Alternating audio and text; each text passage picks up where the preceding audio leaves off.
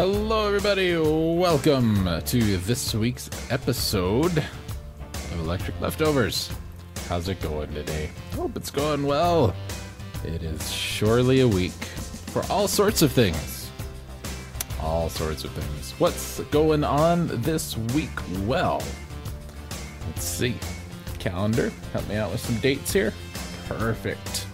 Well, happy June, by the way. Um, let's see, we did those last time, so this time, uh, it's the Scarlet Show, uh, Dark Souls two, Scholar of the First Sin, Rise, Son of Rome, and Wild Arms, Second Ignition. Uh, a couple of soundtracks, including, uh, Kabuki Quantum Fighter and Jet Moto, and our Mystery Science Theater for the week is Lost Continent. Ah... Uh, I don't have anything going on to add. Jade's been doing some Mega Man streams. Those are all on YouTube, so check those out. Pretty good stuff. Um, yeah, kind of, kind of a slow week. It was a holiday week, and I hope your holiday was fine. Um, we've got all the usual um, reviews, news, uh, movie thing coming up later, so hang out to listen. Um, we're thinking of maybe doing Eternal Crystals Uh, this week for the um, archive bit, but I can't get the music off the ROM, so we're gonna skip it, go on to the next one, which you will be hearing music from here very shortly, and then you will hear me talking about it even more shortly.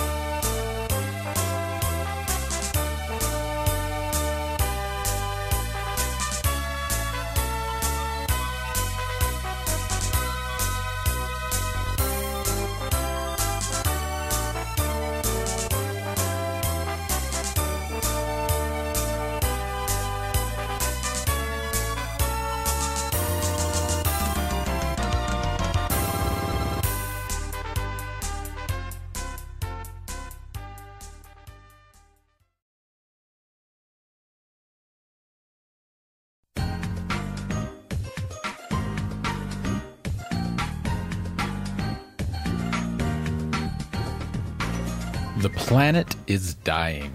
Cold wind blows, fires rage, trees are withering. In other words, it's brutal out there. Only you can stop the Dark King from consuming the light from the crystals of Earth. But don't think it'll be a walk in the park. You're up against the sleaziest of slime bags, the evilest of ecto scum. We're talking serious monsters here. This isn't your basic shoot 'em into smithereens kitty game either. You'll have to think your way out of some tough spots. Think you can handle that? And uh, that's Final Fantasy Mystic Quest. for you. Um, you know, I love this game. I really do. But the packaging is all wrong. This it just doesn't work for me very well. You know what I'm saying? It's a great game. I love it very much. Uh, it's a fun game. Has a lot of neat things. Um, I've played it. Jade played it. He took twenty-eight episodes. I took twelve. But I think he still had the ten-minute time limit when he was doing his. So that might be a reason. Um, yeah, check it out. It's a really fun game. And it's, yeah, one of my first Let's Plays. By the way, not this one, because I redid it. But yeah, this game I, might have been my first Let's Play.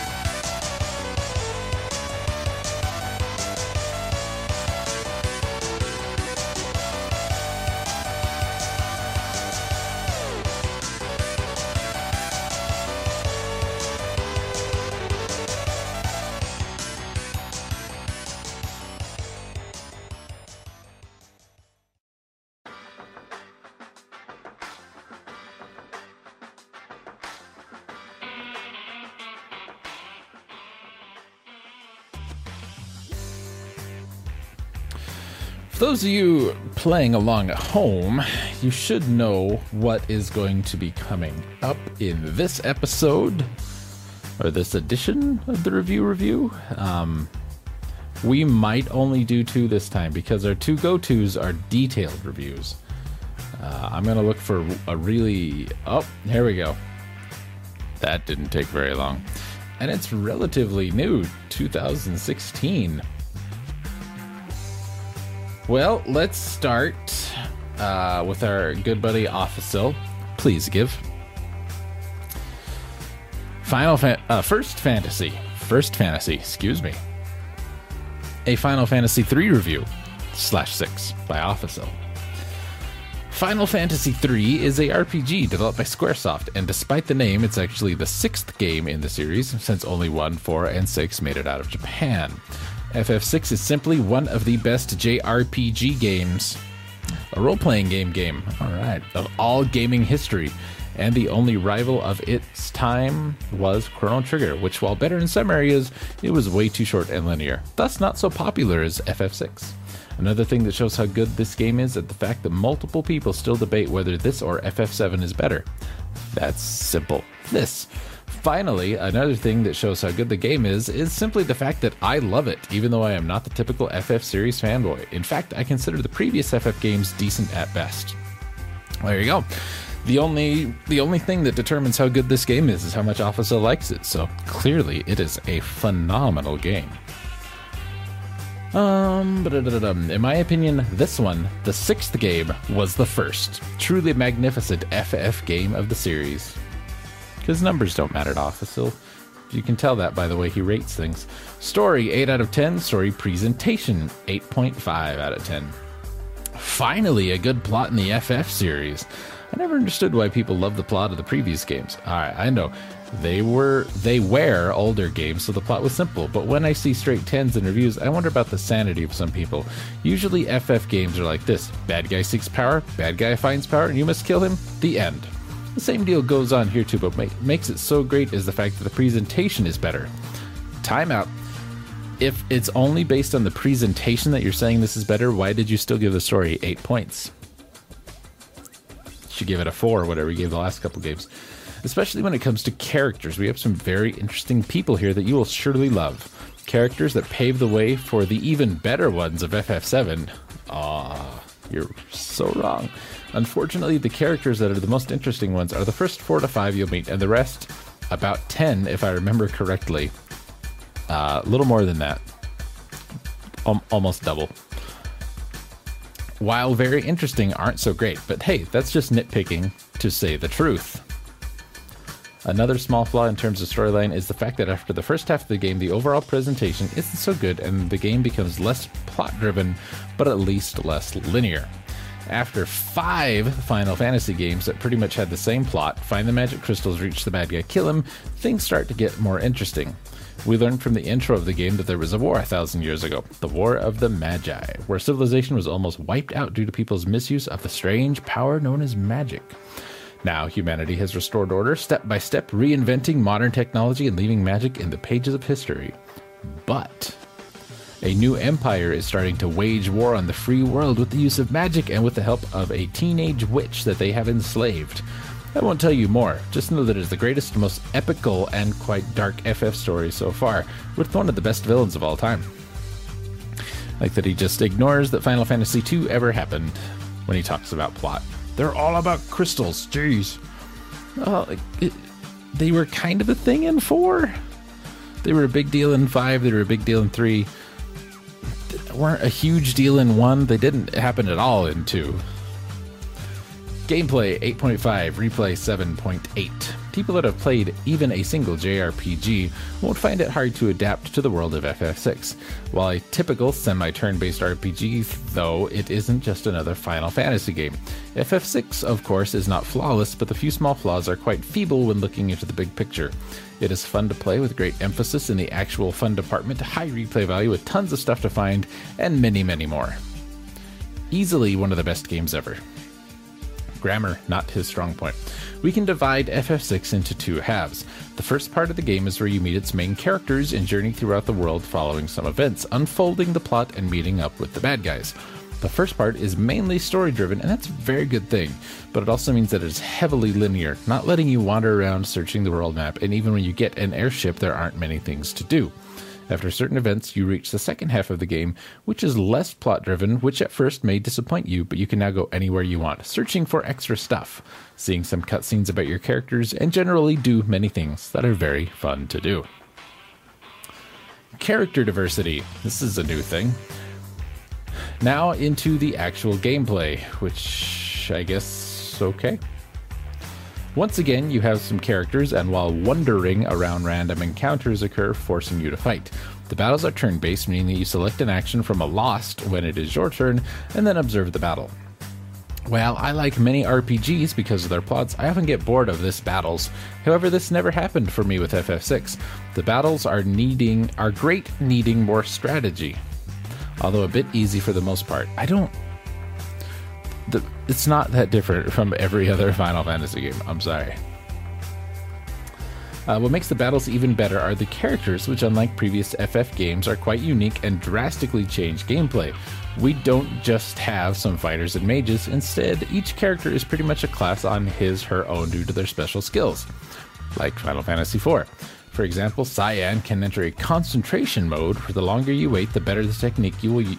use will be able while in order to Let me start that sentence over. For example, Cyan can enter a concentration mode where the longer you wait, the better the technique you will use will be, while in order to attack with Sabin's skills, you have to press certain buttons in the right order. That was one sentence.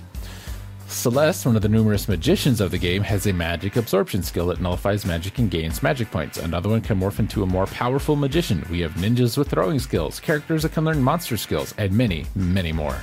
A total of fourteen wonderful characters. I want to remind you, earlier, about ten if I remember correctly. Now we have fourteen. Gadgets. Another great thing is your equipment. Forget about the simple weapons and armor of the previous Final Fantasy games. Here, weapons usually have some extra function, like elemental attack, nullification of magic, great increase of certain stats, and even some more special stuff, like an auto-theft dagger, for example. Yeah, no, you couldn't do that in the first game. You couldn't use an item and have a, you know, except you could. Every game before it pretty much has that. So instead of just wearing the most powerful stuff available, you actually have power over your character by choosing whether he will be faster, stronger, et cetera. Yeah, couldn't do that in any of the other games, no. Apart from weaponry, each character can wear two relics, which are special items that give you a certain skill, like immunity to certain spells, ability to use weapons, hit four times, steal more effectively, and many, comma, more, enabling you to play even more strategically. Finally, we have Espers. These are the beasts that you summon in order to inflict great amounts of damage or power up your party. The most important thing, though, is the fact that by giving an Esper to a character, he starts learning magic spells, and even more important is the fact that most Espers, when you level up, give you a certain bonus, like ten percent health points, plus fifty M P, and so on. Meaning, once again, that you control your character's development. You couldn't do that in any other game. Not like Final Fantasy two. Nope, nope, nope, nope, nope. Couldn't control your character's development at all. So that's about it. F F six is a great game, far superior to all the previous F F games and R P Gs in general, apart from Chrono Trigger. The battles are fun, the characters are great, and there are tons of stuff you can do before actually reaching the end. Graphics eight point eight, design nine point five. F F six simply looks great. Way better than the previous F F games, one of the best looking games on the S N E S. The main characters are larger and more distinguishable, and unlike the previous F F games, they look more unique and not just some characters that are a tad different from the N P Cs. Apart from looking great, they are more alive, something that can be seen in the wonderful cutscenes of the game due to their gestures and all. The same goes for enemies, while the simple ones look quite good and having more detail and large bosses that are absolutely astonishing. Especially the final bosses are fantastic. All levels have great design and wonderful backgrounds and nice details and special effects like mist, water, et cetera. The world map looks a bit bad on foot since it gets very pixelated, but that happens because it was meant to be seen from a higher altitude, so when you find your airship, you'll love the view. Finally, the battle special effects are far better than the ones in previous F F games, with flames flying around, transparency effects, and more fan-to-watch animation. Sound nine, music nine point eight. One of the things that gets better with every new F F game is the S F X and music quality, even though he said he thought five was worse than four. By far the best sound effects from all previous F F games, and even more important, the best music so far. Music that doesn't sound so video game-ish, if you know what I mean. Very close to the wonderful compositions of F F seven, the music of F F six is simply wonderful. I think you mean F F seven is closer to F F six. Because six came first. Full of epical themes that all create a very good atmosphere, whether you battle with the boss, traveling, or just watching a funny cutscene. Not to mention that the game is worth playing just for the final battle and finale music themes. Pros! Nice diversity in usable characters, each one very unique. Till you give them all the magic spells. Many things to do, tons of wonderful items and magic spells. The use of espers and character leveling up. Great plot. Great graphics and music slash sound effects. Cons. First half of the game, too linear. Second half is weaker in terms of plot. A bit easy. Though he did say, up there, it's a little hard. Also played Chrono Trigger for the Super Nintendo, Final Fantasy seven for the PlayStation. You notice how he mentioned playing Final Fantasy six and every other Final Fantasy game, but didn't mention playing any other Final Fantasy games before this in the sixth review? Overall, eight point seven. I generally don't like making comparisons because I believe it all has to do with personal taste, but here I feel that I have to. This is just my opinion, okay? Fanboys and fangirls, please don't kill me or something. So we have F F six, Chrono Trigger, and F F seven. Many would like me to include Chrono Cross and Xenogears, but I'm sorry, this won't happen here. So all these games I've mentioned are good, but which one is the best for you? Well, in terms of battle mechanics and overall gameplay, Chrono Trigger is very good, and the plot is excellent. But it is also quite weak in terms of character development, not to mention that it is a small and linear game, while F F seven is larger and has absolutely fantastic characters along with a great plot. But the, then again, F F seven's gameplay is quite weak with boring and easy battles. In a way, F F six is somewhere in the middle. The plot is not as good as Chrono Trigger, but the presentation and characters are very good like in F F seven. Its gameplay is far better than F F seven, but at times can become boring, especially in the beginning due to its linear nature. So which one is for you? I recommend playing them all. Four and a half. I'm really glad we're not doing a Final Fantasy seven next. I'm kind of sick of Office Cell. Okay. Next review. This is the short one. If only they meant it when they said final. A review by Prof fifteen fifteen. As is the case with most role-playing games, there is very little role-playing to be found. Instead, you have a poorly conceived, lame story that you have to proceed through via mazes filled with opponents that you inevitably have to fight. Hence, the player is left without the ability to really do much but jump through the hoops that they've been given, and, make no mistake about it, it's cliché after cliché. We're talking F- grade storytelling and dialogue combined with a nearly complete lack of player freedom. This isn't really roleplay, it's a badly written B-movie, even by B-movie standards, which is constantly interrupted with micromanaged numbers games. The graphics are quite limited as well. Ugly little macrophilic sprites are the standard in Japanese-style role-playing games, and that's what you've got here, though this time they're often in another Japanese favorite, combat suits. Here called Magitek suits.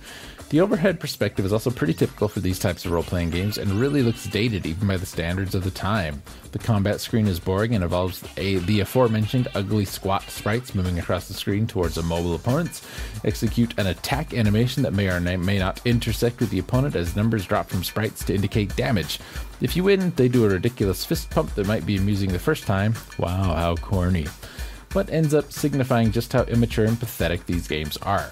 Moving around the greater game world looks good at first, but like so many other aspects of the game, ends up rather shallow. Sounds is a mixed bag. Sound is mostly limited to music, though there are several points where sound effects are added for effect.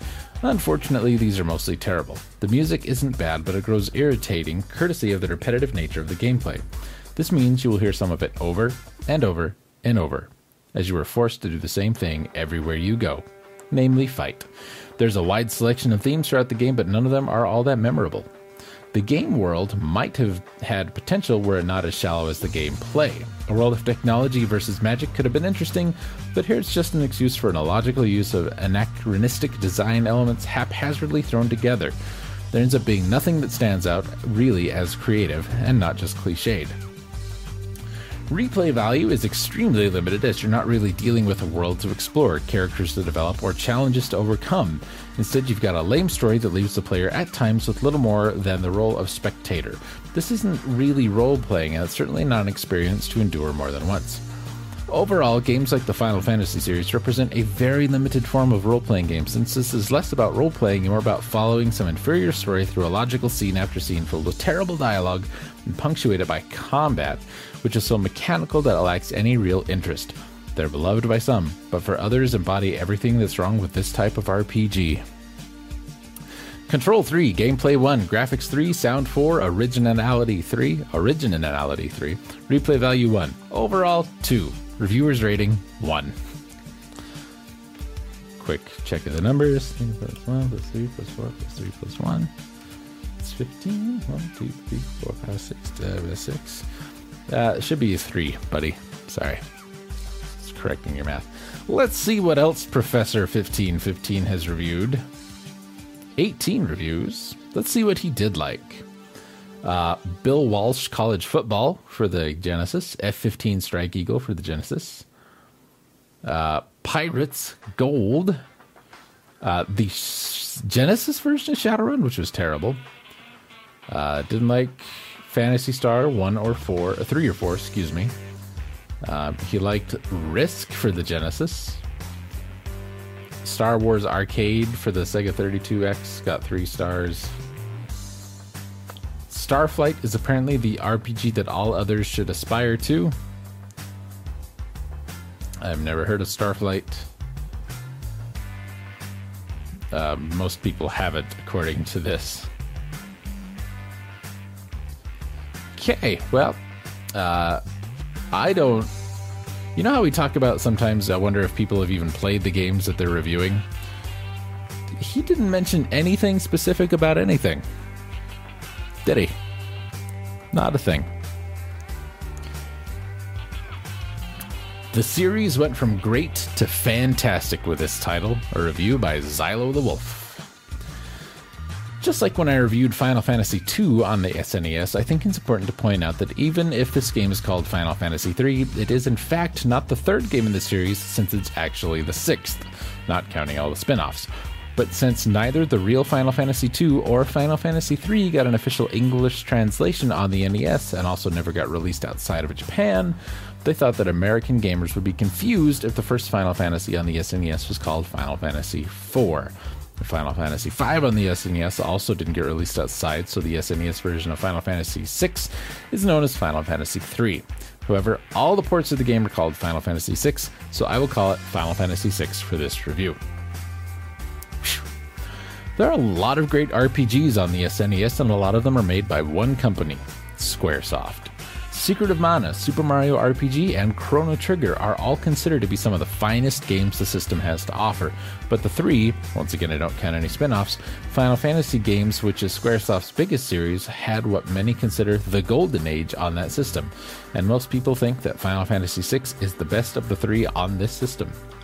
The story begins that two random Empire soldiers called Vix and Wedge are just about to search for an Esper. An Esper is a monster that possesses great magic. And with them, they got a mysterious girl who can, for some reason, use magic, and once killed a lot of Empire soldiers in just a couple minutes. But now she's under the Empire control thanks to a crown on her head. And when they find the Esper, it frees the girl from this and kills the two Empire soldiers. The girl gains her memory back and remembers that her name is Terra. Then she wakes up in a house in Narshi, and it turns out that a rebel group called the Returners want her support, but feels that she has to decide what she wants. But since the Empire is searching for her, she hides in the cave just north of Narshi. However, the Returners are worried about her, so they send out the thief Locke, or treasure hunter as he prefers to be called, to rescue her. The main plot of the story is then the Returners against the Empire, and I feel like I don't want to spoil the rest. I've never heard anybody get the first two hours of Final Fantasy three so wrong. I mean, like, all the bits are there, but it's like his pages, he dropped his his notes and they're shuffled up in the wrong order. One cool thing in this game is that there is no real main character. Most of the story focuses on Terra and how she can use magic, where for the most of the time you don't have to have her in your party. Fans have many times debated on who really is the main character, but there really is none. I would say there are two. And Terra is the main character of the first half. That's what I say. Me, not Zylo. The game focuses on a main plot and maybe seven different characters, and then there's another seven playable characters that don't get much attention. One of my favorite parts of the game is when the team gets separated in three parts, and each part has its own story until they reunite. Final Fantasy six really handles the characters in a unique way. Every character in this game got one unique skill. Terra can morph into an Esper, which makes her do twice as much damage when she casts magic. Locke can steal from enemies. Edgar can use tools to do damage. Sabin can use his martial arts, et cetera. One of the most unique skills is Gao's Rage, which makes him to do the same type of attacks like a certain enemy. I think he can do any move that any enemy in the game has, which of course takes a lot of time to master him, but if you want something different in the game, then this is perfect for you. Even if Terra and Celeste are the only ones who can use magic in the beginning of the game, it doesn't take a long time until the party gets the power of a few espers, and now everyone can learn every spell in the game. Each esper can teach a character some spell, and each spell got a learn rate. For every battle, you now also get a few magic points, which helps a character to learn a spell. For example, if you get three magic points and the learn rate on a spell is by two times two, then the character gets six percent on that spell. When the spell reaches one hundred percent, the character can finally use the spell. The Esper does not have to be equipped in order for a character to use a spell when it has been learned. But the Esper also got two other uses. One thing which I've almost never used is that you can also use the Esper as summon. Some of the Espers cause a lot of damage, while others give you different support. They usually cost a lot of M P to use and only can be used once in every battle. The finally use of Espers is one thing that took me some playthroughs to figure out, and I'm sure I'm not the only one who missed this. It's that when a character gains a level, the only stats that always increases is the maximum H P and M P. In order to make the character gain any other stat, an Esper has to be equipped. Some Esper also has a bonus that a character gets permanently if the Esper was equipped. This makes it possible to customize your character a lot more than what most think it's possible in this game. If you want to make someone a good fighter, you give him an Esper that increases his strength, et cetera. While many consider to either make or break the game is the part of the story where the world actually gets destroyed, and Celeste wakes up on an island and has to begin her search for all the others, and the game just is a lot of different side quests to prepare you for the ultimate showdown with the villain. You can either spend your time to really prepare yourself for the final and all of your buddies, or you can just get the three ones you have to get and have a real challenge to defeat the final boss. What makes Final Fantasy six so good is not only the fact that it got really interesting plot between human and espers, the great music, and that it delivers what a Final Fantasy game usually do, but it's also the fact that despite that the game got so many characters, it actually worked and give us one of the best games in the series. What makes the game even better is that it also features Kefka, one of the most memorable villains in the R P G history, along with many other characters that you will remember, even if you don't have to, because the game isn't that hard. You will most likely build up at least eight characters because you want to see how they are when they are strong. Zylo's rating, four and a half. That was one of the most confusing, difficult to follow reviews from Zylo of all time. And he didn't even really give us much, you know what I mean? Oh well.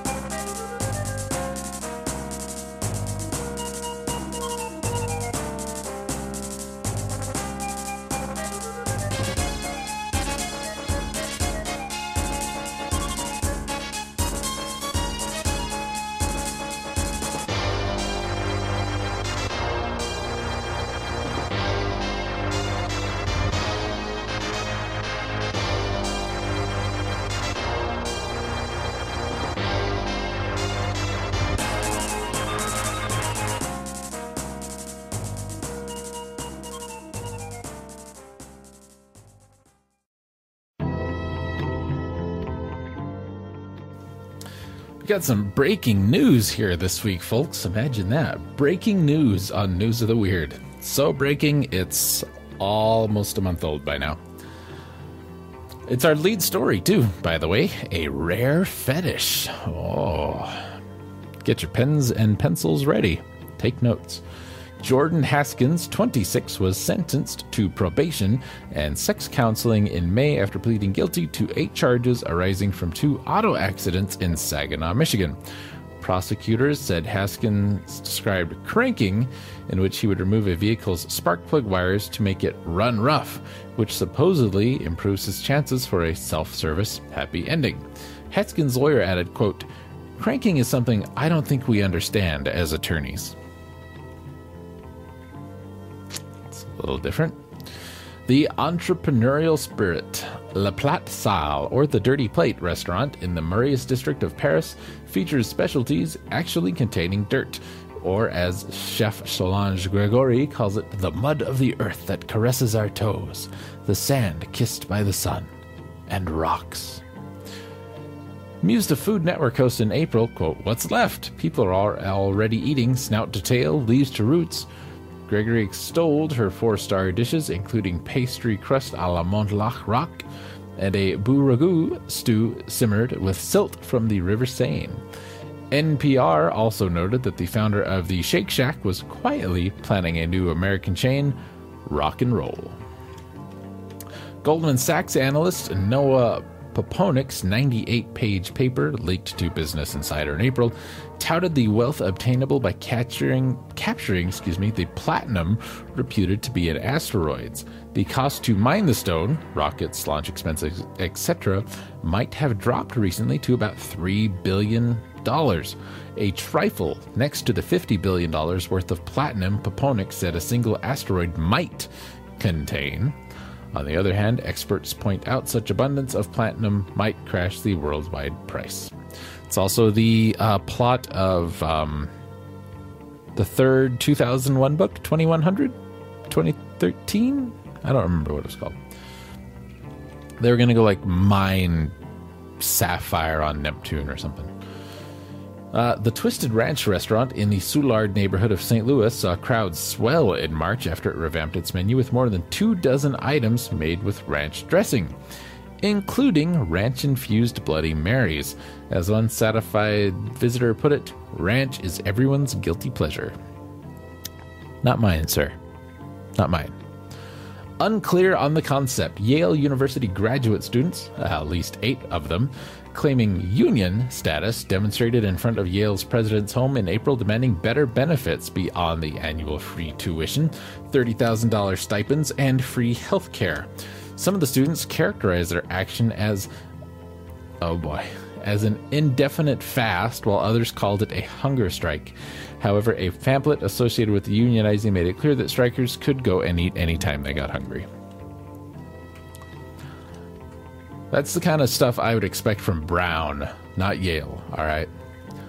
Smooth reactions. Police in Cleveland are searching for a woman whose patience ran out on April fourteenth, awaiting her young son's slow haircut at All-State Barber College. She pulled out a pistol, took aim at the barber, and warned, "I got two clips. I'll pop you." She allowed him to finish up, more purposefully, obviously, and left without further incident.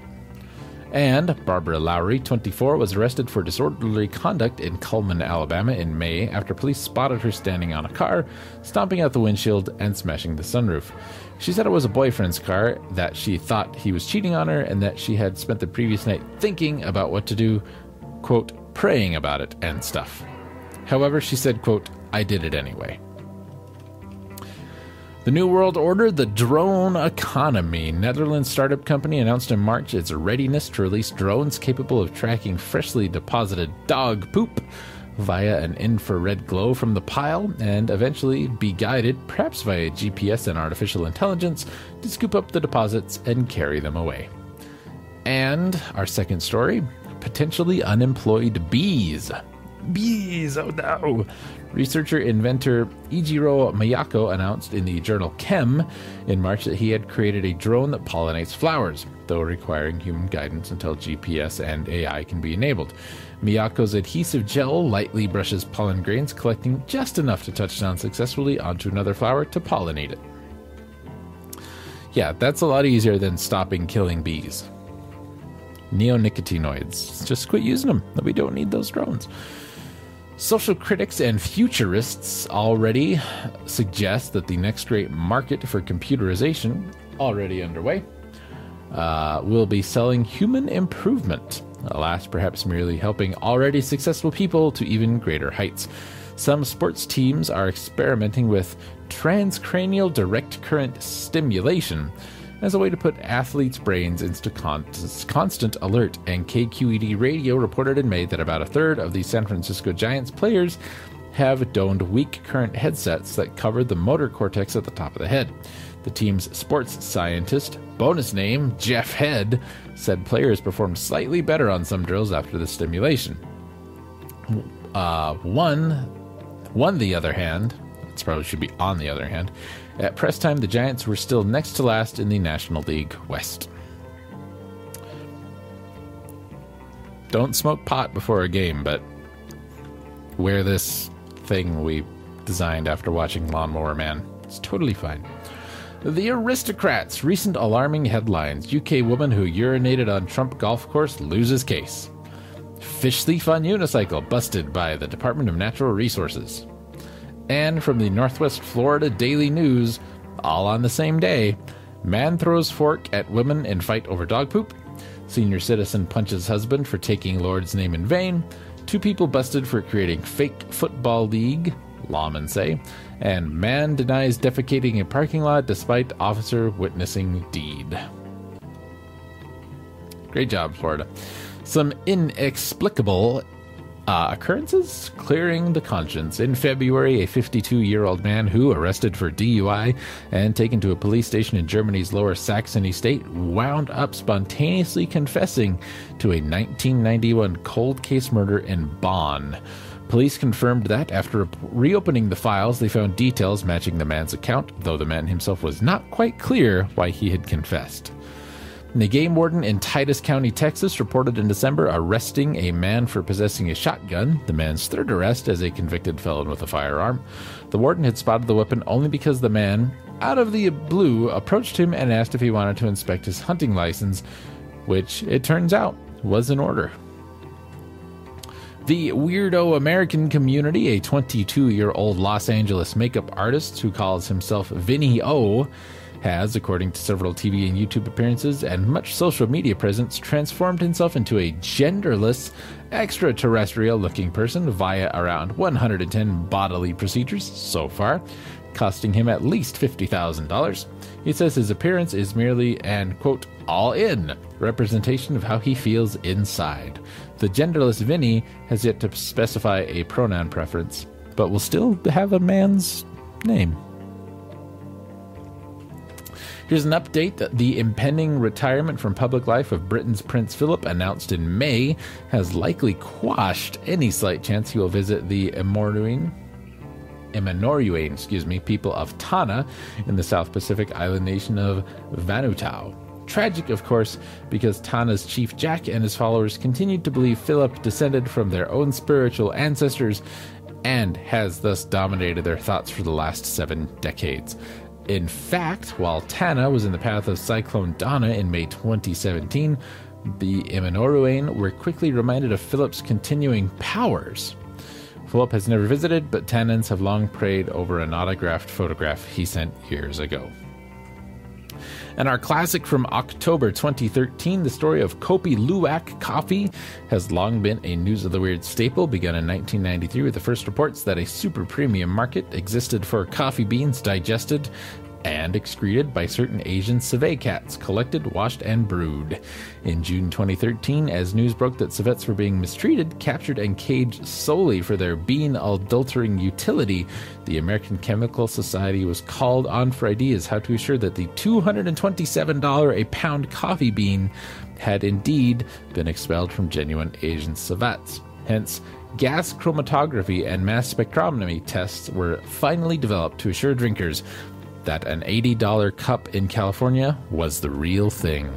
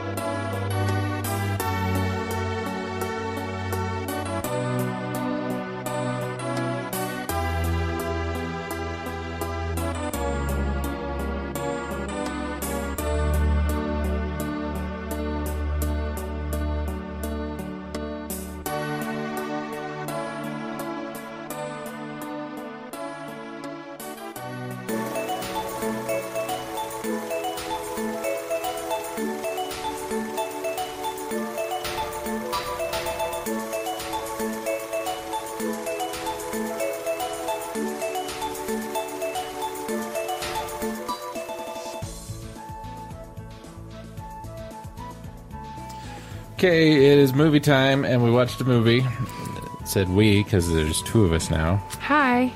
Uh, would you like to tell the people the movie we watched? Yes, yeah, so Jason called me the other night, and he said, you know what I really like? Keanu Reeves movies. That's a lie. I had uh, had a close friend recommend John Wick to me, and I do like a good shoot-em-up movie, as long as Keanu Reeves doesn't talk too much.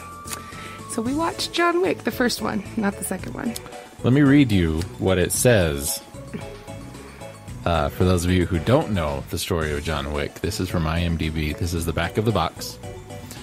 An ex-hitman comes out of retirement to track down the gangsters that took everything from him. um, okay, uh, first, let's say spoiler alert, yeah. because I'm not, I, I'm not holding back. And by everything, they mean his nineteen sixty-nine Mustang and his... And his dog. And his puppy. His dog that was delivered to him by his dead wife. Yes. Somehow. By Wanda Sykes on she, behalf of his dead she, wife. She died suddenly, apparently. Mysteriously. Uh, yes. Who knows? I believe he may have done it. There is a John Wick too, so we'll see. And look, the dog apparently made it. Lord. So... And he looks like a zombie in that. I am breaking this down into two separate pieces. It's better rated than the first one. Plot? Mm. mm. Half decent at like best. Like most movies, they are better when Keanu Reeves doesn't speak a lot. Very true. Um, Ass Hickory, I'm giving it a seven out of ten. Yeah, it wasn't bad. No, it um, wasn't. And I like John Leguizamo, which is not a phrase I think I've ever said it before in my life. I I liked him in Spawn, playing the clown. Uh, I don't like Spawn. Yeah, so. Spawn was not a great movie, no. but I liked him in it. It's true. He was in Ice Age because he needed a paycheck, just like Ray Romano and Dennis Leary. Um, I liked... Uh, well, Ray Romano didn't. Ray Romano was rolling in the... Oh, this movie also stars Mayhem from the Allstate yep. commercials. What's his name? Oh, Mayhem. How about that? Is it really? No. Oh, okay. I was like, Jesus Christ. Um, and then who else? Willem well, Dafoe? Ian McShane. Ian McShane, who I am a big fan of, and so is Jason. Jason. You betcha. Um, Alfie. Oh, yeah. What's his name? Alfie Allen. If you guys have... Dean Winters. For those Mayhem. of you who have seen Game of Thrones, um... The oh, what's his name? The guy that gets kidnapped and tortured for years and years by the really, really bad guy plays like a Russian mobster's son in this. Why can't I think of his name? We call those people the audience, the people who get tortured for season after season in Game of Thrones. Yeah, Jason's never actually seen it, so his opinion is totally invalid. No, he was Larry in N Y P D Blue. I'm looking at um. Mayhem's uh, Dean Winters. He looks old-timey. And, you know, I realized, and I said this to Jason while we were watching it, the guy that plays Mayhem on the Allstate commercials, Dean Winters apparently, looks like a younger, higher-rent version of Michael Madsen. I'm looking at the things he's done, and Allstate commercials are not listed, which is a shame. That's probably what he's most known for. This this part of the podcast could just be called us trying to remember the names oh, of actors. Well, he was in Oz. Oh. I haven't seen Oz I haven't in a very seen long Oz. time. I never watched it. Oz was challenging. I That's what I understand, especially, I guess, if you're a guy and you fear prison, right? Um, also, the guy that played one of the two kind of hitmen-type people on The Crow that killed... Uh, What's his name's wife? Not the junkie one, but the other one. He was in it too. Charlie was his name. Didn't they call him Charlie? Maybe. Let's see.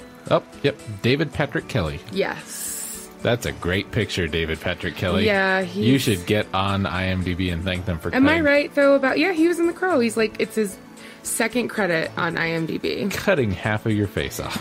So, Keanu Reeves' wife dies. He's very sad. But he's not too sad. But he's like, he's just, I mean, he's just Keanu Reeves. Yeah, he's just, ugh. Yeah. My, my wife is dead, and that's a bummer. The reason I don't give this film a higher rating is because of the what the climax where he's yelling to the Russian mobster about the dead dog. Yeah, so hold on. We need to rewind. Okay. Keanu Reeves' wife dies. And she sends him a dog. With a handwritten note. With a handwritten note. It says, like, you need to love something. He's had the dog for eight hours. It's true. And he takes it in that time. He goes to a gas station in New, New Jersey. Jersey. And a car full of Russians pulls up. And the guy's like, it's a nice car. How much? It's like, it's not for sale. He's like, I like dogs too. It's still not for sale. And then that greatly offends the Russians. Yeah. So it's a nice car. They go to his house.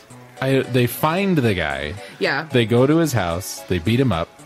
They kill the dog. Ooh. And they steal the car. Yeah. And, and they fuck up his other car. Oh, they screw up his other car. Sorry. It's only after they take the dog and kill it does he, like, I should be really upset about some of these things.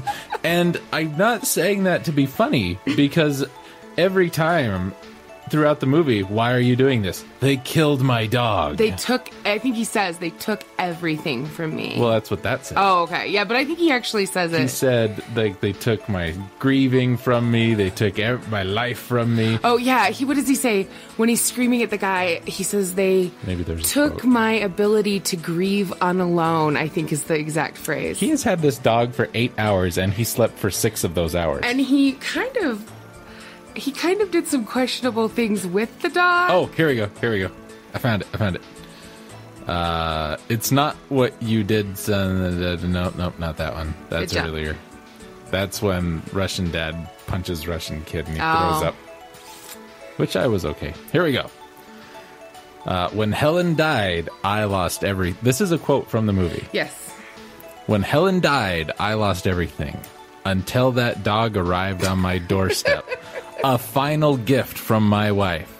In that moment, I received some semblance of hope, an opportunity to grieve unalone, and your son took that from me.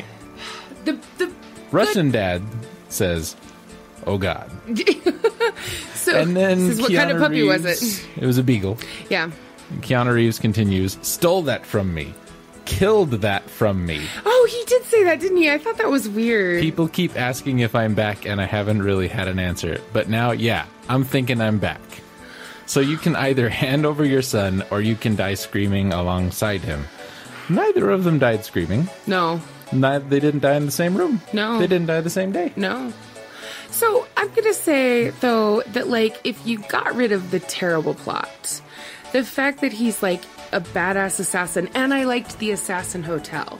Yeah, that's the neatest there, thing in the movie. There's an, a hotel called the Continental, which is in the, what do they call that building in New York? The Flatiron Building yeah. in New York. And it's like, it, and that's what Ian McShane runs, and it's like an assassin hotel, but there are rules that you can't do business while you're in the hotel. Yeah, it's a safe house it's, for assassins. Yeah, except of course they break the rules because they're trying to kill Keanu, but that was really cool, and the The guy that's like the concierge, who I thought looked like RuPaul, but isn't really. Should've I liked. Yeah. His name, by the way, and dig this. This is actually clever, according to IMDb. Lance Reddick plays him. Mm. He is hotel manager slash Charon. Charon. Who you pay to oh to ferry you to the underworld. Ah. And that's another thing. There are assassin tokens, which was kind of cool. Yeah, that's they have. Whenever you conduct business with another assassin, you pay them in tokens. Pretty much, you can go to like Assassin Chuck E. Cheese and get assassin, and you get little tickets, and you could trade them in. You can get assassin glow in the dark three D glasses. Yeah, um, and also like you know, and uh, Jason and I disagree. I love the movie Constantine. I know it's terrible. I still really enjoy it. I don't care. Uh, this movie was very reminiscent of that in several places. Like, it was kind of like Constantine without the demons or Gavin Rosdell from Bush. It, which isn't terrible, in my opinion. Uh, Gavin Rosdell's okay. I would, I would definitely like to watch the second one. Wow, six point nine Constantine. I think it's a good movie. I saw it and I thought it was dumb. Wow. Um, so yeah, John Wick, I'm going to give it like, what are, what is our rating here? Whatever you want. So I would say I, out of five, I would give it like, I would give it for a shoot 'em up action movie starring Keanu Reeves as my qualifier. I'm going to give it like three and a half stars. So I, if we're going out of five, I would probably do about two and a half. Yeah. Because I had problems. Well, yeah, but some of your problems were ridiculous. I don't think... This is a professional... Okay.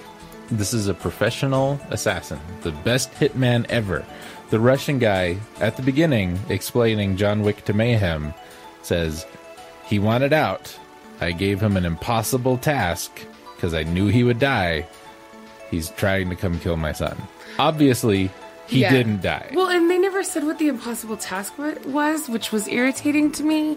That was, you don't know what that is. I don't know. Um, have a conversation with my son. But like he's a, that just sets that up. I mean, they talk, they call him the boogeyman and all this other stuff, and he's just, you know, and everybody's like, "Oh God!" It's like the doorman. He's like. I'm going to go home now, John Wick. Thank you for not shooting me in the throat. Except the one guy that works for the Russian keeps kicking his ass a couple times. Yeah, Anthony Sullivan. Is that... Oh, yeah, yeah. The guy. He that... looks like the guy who sells OxyClean, the British guy. But There, there what, was also weird subtitling, which I kind of had an issue with. My, my whole point about, you know, driving home the professional assassin thing is he will... Like, I'm going to shoot this man in the chest three times and then in the head. Twice. Twice. Yeah. Yeah. He's dead. You don't need to waste bullets. You are professional. If you can do it in one shot, do it in one shot. How many kills do you think he had in that movie? Not as much as in Hot Shots Part two, because that was the bloodiest movie ever. Mm, I don't think so. It says so in the movie. Uh, oh, well, trust Charlie Sheen. Wouldn't you? No. Um, Where's your sense of adventure? uh, yeah. So I, I think I think for a shoot 'em up movie that is, I mean, violent, but like not all that violent. I didn't think. The second one is supposedly more violent. And some of the, well, of course, and some of the, I thought the fight choreography was actually really clever in some ways. Um, yeah, the the filming of the fight scenes and the editing was of the fight not terrible. Scenes was pretty good. Yeah. Uh, not crappy Christopher Nolan. Yeah. Two men in a porta potty, and we're just going to edit it so quickly that you vomit and then miss all the fight scene. Oh, so kind of my issue with like every Bourne movie after the first one is that you can't see what's going on because yeah. it's all so fast. But yeah, no, I thought it was. I, I would definitely watch the second. Um, of all the people we mentioned being in the movie, uh, Willem Dafoe, Ian McShane, John Leguizamo, all that. Mm-hmm. Uh, Keanu Reeves probably not my favorite character in the movie. No, I mean, he's not great at anything, no, really. Uh, I I hear he can act. His best role ever was in Parenthood, I'm pretty sure. I He hasn't acted since The Matrix because I think he thinks he is Neo now. Oh, that was another thing. Uh, um, when he gets knocked down and he stands up, he always does that thing that Neo did in The Matrix where he's like got his legs as far apart as they possibly can, but still on his knees. Yeah. And he's like moving in that like Neo way, like, and that it always takes me out of movies because I'm like, I just, I know kung fu. Bullet time a little bit. What the hell is that? That is Keanu Reeves and Little Buddha in nineteen ninety-three. Oh my God. I thought that looked like a scene from like Pauly Shore in The Neverending Story. oh, oh, there's actually a movie with him um, called Dreamcatcher, where he plays this big old redneck wife beater, m- scary guy. I've heard of it. He's actually really excellent in that movie. Like a lot more frightening. Look up how tall he is because I That's think he's a really at. big dude. six one. Yeah, I mean, he's, he's like not a tiny guy. And he is actually very frightening in that movie because he's very aggressive. That is actually a, a great movie. That's got a lot of really good people in it. I think he's played himself more than he's played roles. Yes, he has. Well, you know, he was, and this is totally not about John Wick, but he was actually there when... Um, Oh, because it's like all of his Live with Kelly, Tonight Show with Jimmy Fallon. Oh, yeah, I think they list everything. He was there when River Phoenix O D'd and died because they were, like, I think, besties. As much as I don't care for Keanu Reeves as an actor, uh, he's not a bad guy. No, he doesn't pretty, seem to be. Pretty, and he's He's pretty generous, uh, from what I understand. He doesn't live like... It's not like Gordon Ramsay. I watched a Gordon Ramsay video, and he's like making burgers, and he's like, Stevie Wonder lives over there, and Kanye lives over there, and like, okay, Gordon, we get it. Yeah, you can. He's having a midlife crisis off. Yeah. No, I don't think it was Kanye. I don't think it was terrible. I want that to be the next movie. Gordon Ramsay and Gordon Kanye. Ramsay and Kanye West are cops. No, buddy, cops. Yep, it's gonna be what was that? Bad Boys Four. Bad Boys Four. Gordon yeah. Ramsay and Kanye West. Except he's got the bread on either side of Kanye's face. What are you? An idiot sandwich. I'm the best producer ever. Everybody tells me so. All of my friends that drink all of my champagne. So, yeah, that was our review. I don't know if we gave people information or if we just talked some trash about that movie. That's general. Well, you listened to Ace in the Hole, and yeah. I, I feel like I was informative. But did you listen to Planet of the Apes yet? I did not, because oh. I, I don't know that I can even listen to the review. I will be a worse person for it. It was me talking trash about okay. how Marky Mark lost. It's a lot like this. He's the worst. Because it was Marky Mark, and then he lost his monkey, and he got really sad. And he got really sad. And then he's like, I'm going to do something. I'm going to break all the rules. I'm going to steal a spaceship and go find my monkey. And this is Keanu Reeves like, I'm kind of sad. They killed my dog. I'm really sad. I'm going to go get a...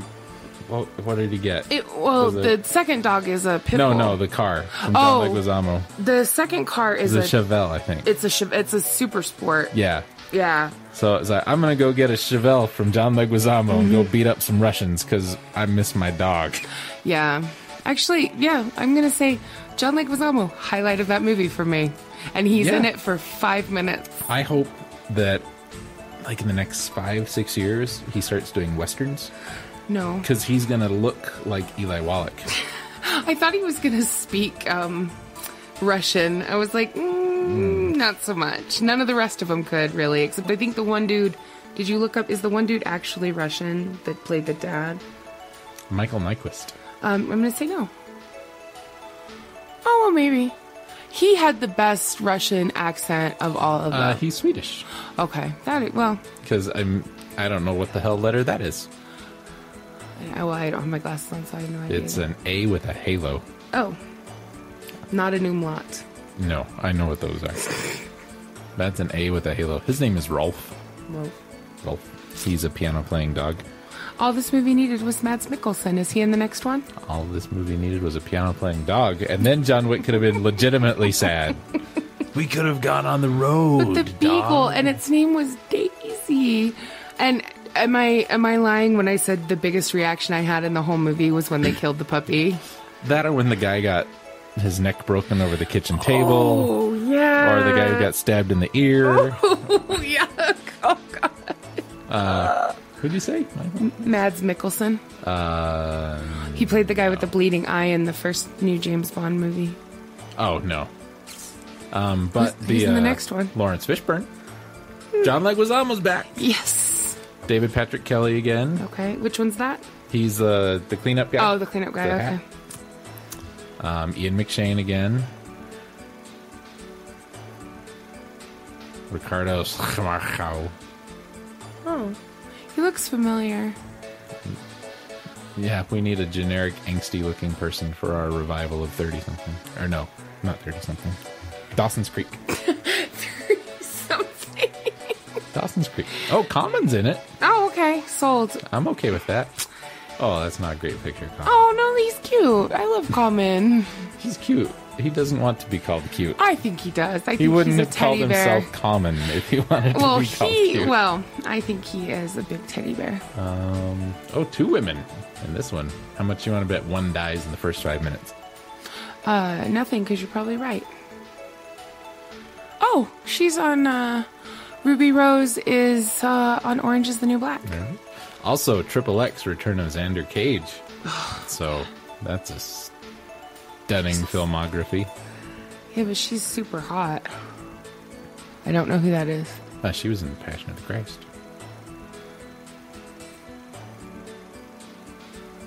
Anything? Labyrinth miniseries.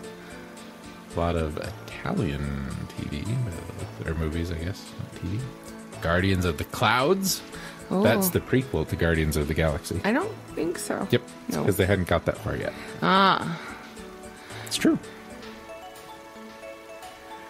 So she, you, she was in a movie called Father and Son, which is weird, because I don't think she played either of them.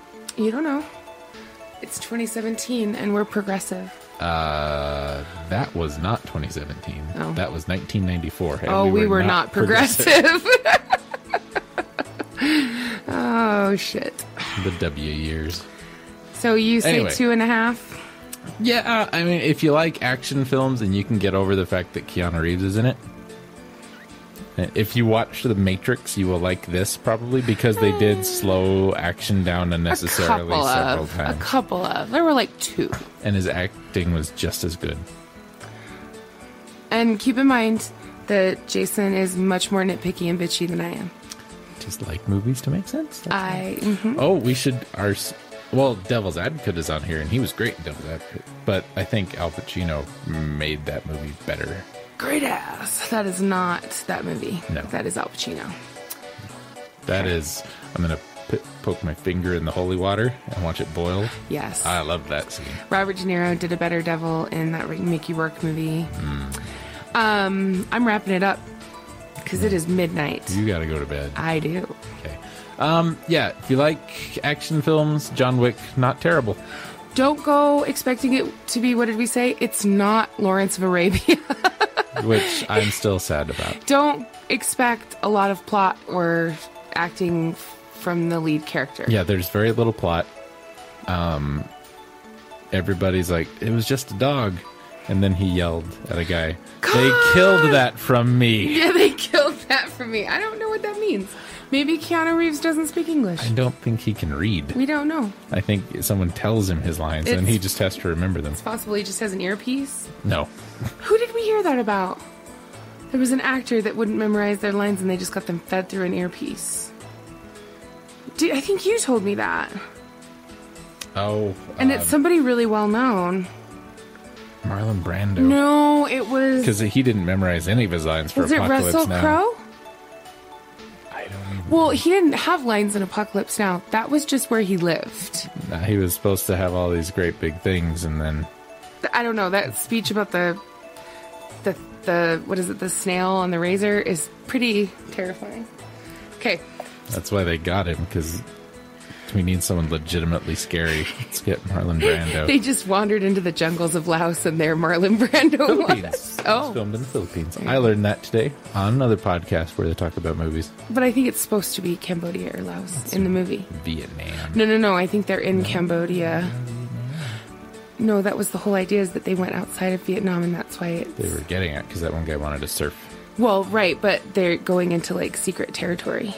So he could surf. So he gets her. That was it. That's yeah. the whole movie. It's like it's Robert Duvall. It's like Deliverance, but with surfing instead of whitewater rapids. It's a lot like that, really. It, and then sure. you come out of the water and you got the stuff on. Absolutely. And that's the scariest part. Mm-hmm. Not the Marlon Brando part, but when he's like, nope, I've done lost it. Oh, yeah. Like right at the very end. Kind oh, of. God, he's so good. This has turned into movie chat, not um, John Wick preview. We could do this for hours, though. But Martin Sheen, two thumbs up. Always. Five out of ten. Um, five out of five. Up, five out of ten. Five out of five. How many thumbs do you have? um, movie for next week. I get to pick this time. Are you ready? Are we pre-recording while I'm here? Um, perhaps. Okay. What's the movie? Are you ready? Maybe. It could be anything. I know. What is it? Could be, knowing me, I know. Could be The Brave Little Toaster again. Oh. Could be The Room. Could be Omega Doom. Could be something watchable.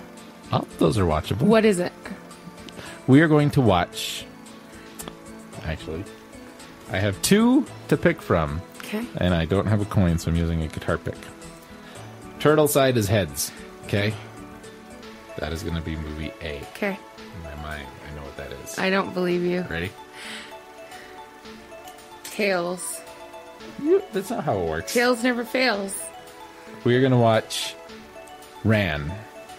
Okay, I don't know what that, that is. That is Akira Kurosawa's King Lear. Okay. It's about five hours long.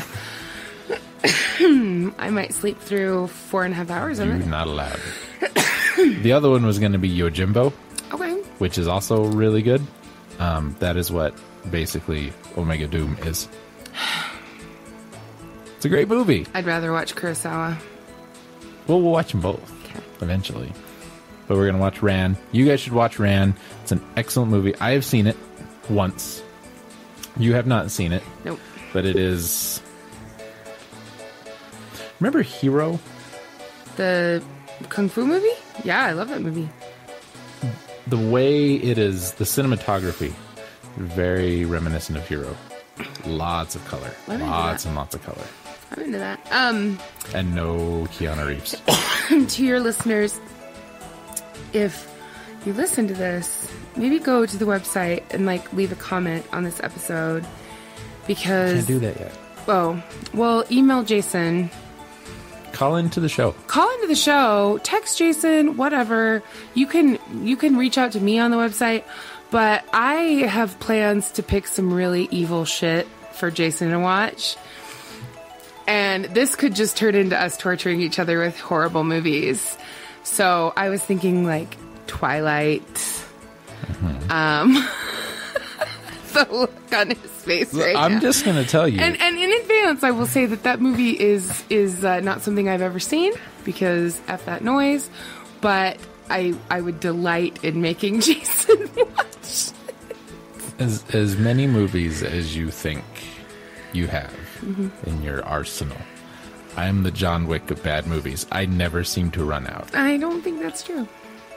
I also have the Google machine. So you do have the Google machine. I have just as many as but you do. I think I've probably seen more movies than you. I would really doubt that. And let's not forget, I have an entire collection of monster movies, mm-hmm. B movies. Yeah. You can watch House on Skull Mountain again. Yeah, I, which was the, actually kind of good. The, the blaxploitation. Except the white movies. Guy who's like the only relative to the Black family? Yeah. All right. Alien from L A. Let's wrap this up. The Room. Let's wrap this up. We have to watch Omega Doom once. You want to go to bed. I'm going to turn into a pumpkin. It's twelve oh seven. Okay. Do it. Poof. I'm a pumpkin. Did your light turn on? No. Oh, your screen. Your screen changed. It did. All right. That's it for the movie segment. Uh... I think the show's over after this, so finish the show and then comments and all that, whatever. Yeah, hit Jason up. Bye. Bye.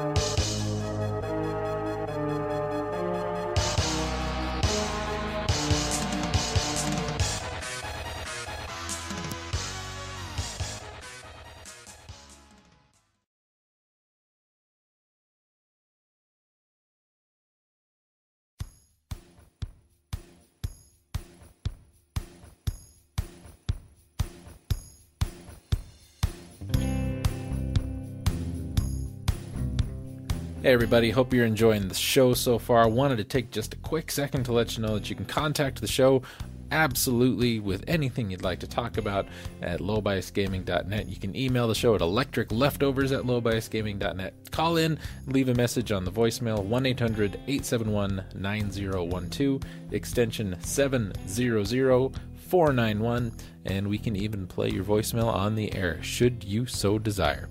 Thanks very much. Thanks for listening. Appreciate it. Let's get back to the show.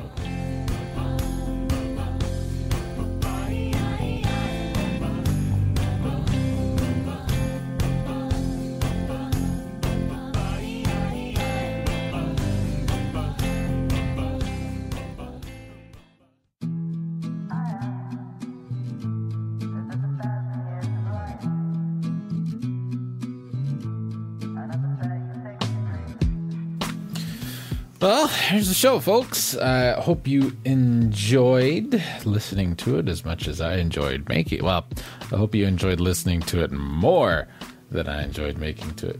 Because it's kind of a lot of work, you know? I don't... You know what I'm saying? It It's a project. It's a project for sure. Um, watch the movie. See what you think. Uh... all that stuff. Check out the Let's Plays. Check out the website, Facebook, Twitter, blah, blah, blah. Um, all that good stuff. And um, watch Yojimbo. So when we talk about it uh, next time, you won't be out of the loop, because we don't want to be out of the loop. Um, that's bad. Don't be out of the loop. If there's a loop and you can be in it, be in that loop. Uh, thank Randy for coming and watching the movie, even though it was her movie. Um, it was okay. Uh, and we're probably going to watch the rest of the movie here really soon, or uh, the next movie, and um. probably record our thing for that here while she's here. So thanks for listening, and we'll see you next time. Thanks for all the AIDS and the floods and the bloods and the drugs and the ban and all the raves. Thanks for all the AIDS and the Asian flu and for you and for making us slaves. Thanks for all the AIDS. I'll pray for me Methodist, cause I fear the rapture coming at you like Cleopatra. Oh, you can never capture the Donovan stature. I'm evil on the mic like Margaret Thatcher. Luke made you look bombs like a nuke. I'm truer than the gospel according to my mate Luke. It says here that the sky god wants to kill you if you're queer, or if you're a Jew or you're an Arab, a miner in a hole, or if you are a dog because you haven't got a soul, or if you are a dead baby.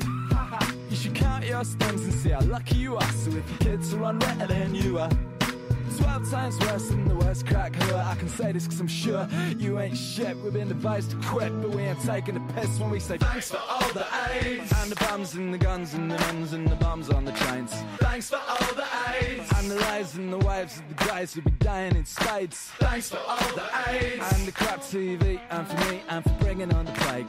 Thanks for all the